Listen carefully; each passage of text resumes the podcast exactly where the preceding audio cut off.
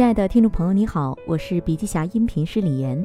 本文内容来自混沌大学创办人李善友在二零二二元旦混沌易思维直播课上的演讲。音频为部分精彩观点节选，想要了解更多细节，还请阅读原文。本期音频还可以在喜马拉雅、懒人听书、蜻蜓、乐听、三十六课、荔枝等平台收听，搜索“笔记侠”即可。你也可以关注我们的微信公众号“笔记侠”，查看更多内容。易思维是把我十年来所讲的创新、认知等几门课合在一起捏出来的。混沌有个核心词汇叫哲科思维，点亮创新。有同学问我，你有什么跟其他人不太一样的认知？我想，我特别相信哲科思维，认知型创新。关于创新，混沌的边界起始于商业，其次是创新，走到最后是认知。熊彼特很有意思，他说：“我要在经济学里拈出那个第一性原理出来。创新是经济发展的第一因，唯一因。只有创新才能带来十倍速的增长。从第一曲线到第二曲线，人的大脑是形象化思维的，我们需要简易可视化的模型，才能理解那些深刻的词语背后的力量。所谓创新，就是击穿第一曲线。”进入第二曲线中的转折过程，创新是个动词，更准确来讲，它一定不是完成态，而是 in。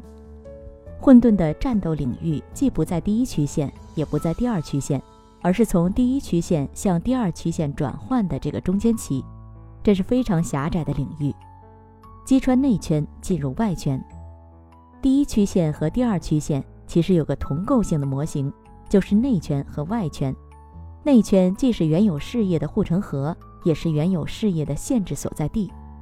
今天我们将模型改变下，不是第一二曲线之间，而是将内外圈之间定义为创新。创新是一个阶段性动作，创新指的是从已知进入未知的疆域，帮助你所在的群体去寻找更大的生存空间。而对于已知的事情，就不叫创新，叫做生意。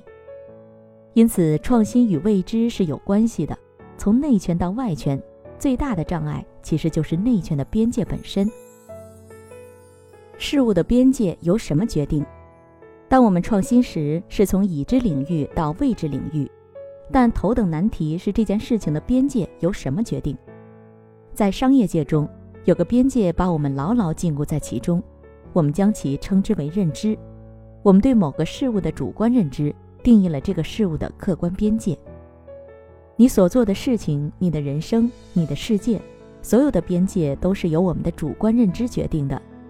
圆圈代表事物，下面的方框代表第一性原理，我们称之为篮球框模型，即将球投进篮筐中去。一个企业的灵魂、使命、战略，都是来自于创始人 CEO。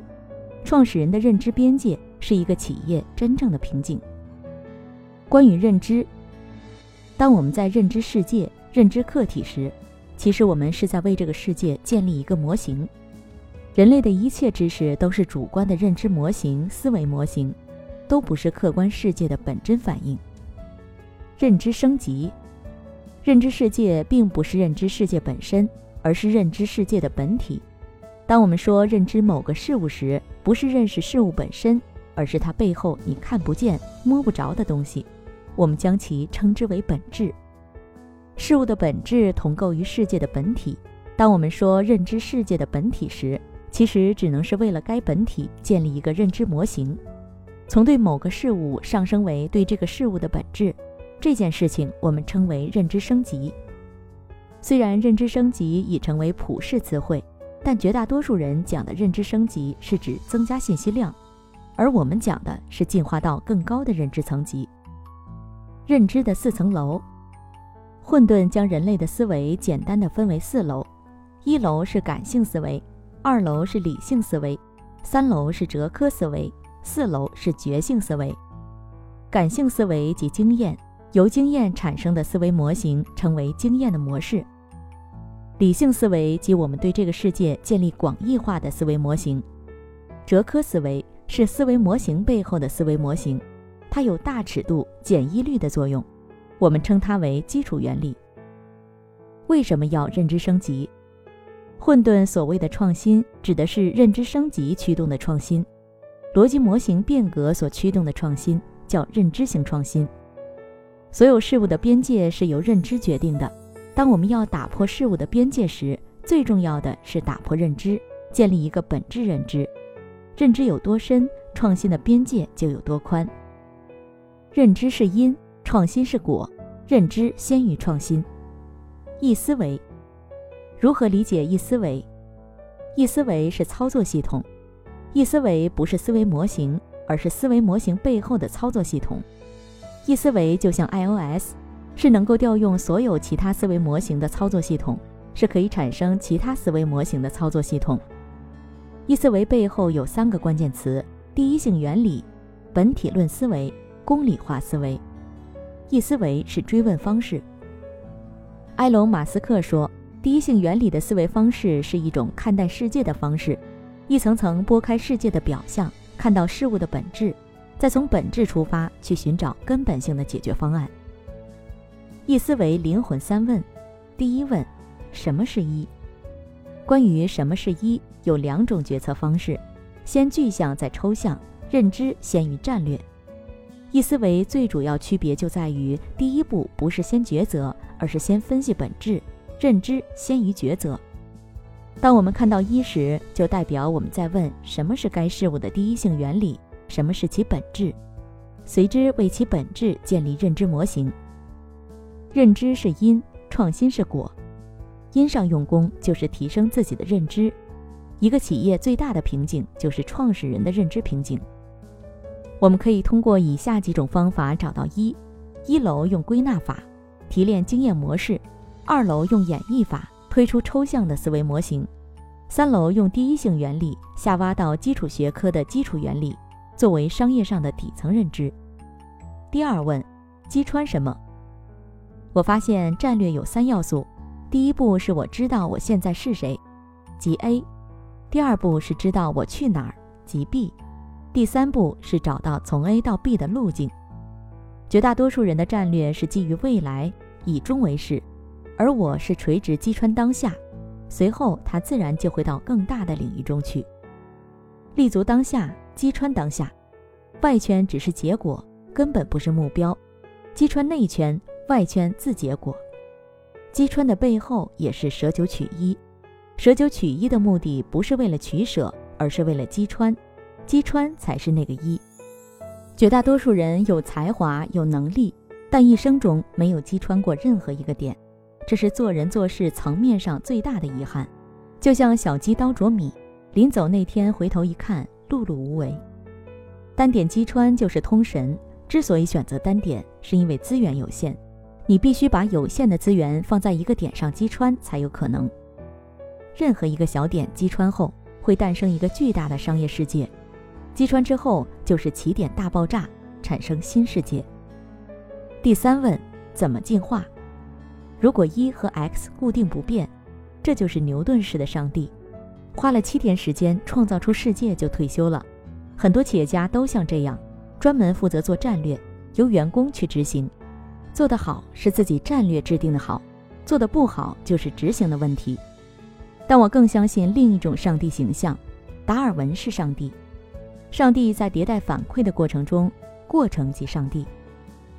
我们现在做的每一步都随时迭代我自己，以这个为基础再走下一步。在人生的每一刻，都不是让习惯推着我往下走，而是把无限的可能性同时存在，把过去作为输入，再选输出作为我的下一步。这样的标志叫迭代反馈。我看到一本书里提到过一个思想实验，在实验中提到。让盲人随机拧打乱过的魔方，如果有能得到反馈并且持续迭代的话，两分半就能够把魔方完全复原。在易思维三问中，迭代反馈是供给和需求之间的迭代反馈，即在供给和需求中达成合一。我相信，在过去十年、二十年创业黄金期时，绝大多数人把需求当做一，但我相信要击穿供给，只要你击穿供给。击穿你的核心能力，击穿你的价值链，就可以建立增长飞轮。有了增长飞轮后，体系就能转起来了。一也会往下沉，x 的边境也会变大。认知型创新是个虚词，需要用具象的工具来击穿。这个工具就是易思维。易思维是一个强大且极简的，可以针对任何问题、任何场景进行认知建模的工具。易思维的应用场景非常丰富，在商业领域的战略、产品、运营、营销都可以运用。同时，易思维也可以运用到生活领域。易思维是可以帮助我们在任何的场景之下决策的好工具，因为它背后的底色是哲科思维。易思维建模就是这三问。什么是一？本质认知，击穿什么？舍九取一，怎么进化？迭代反馈。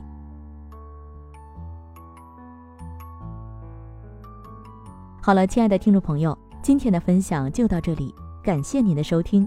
有任何感想和建议，您都可以在评论区留言。新商业干货就看笔记侠，深度专访、品牌传播、线下沙龙等商业合作。如有需要，烦请联系笔记侠商务小伙伴魏之上，联系方式：幺七六三幺八八幺九五七，幺七六三幺八八幺九五七。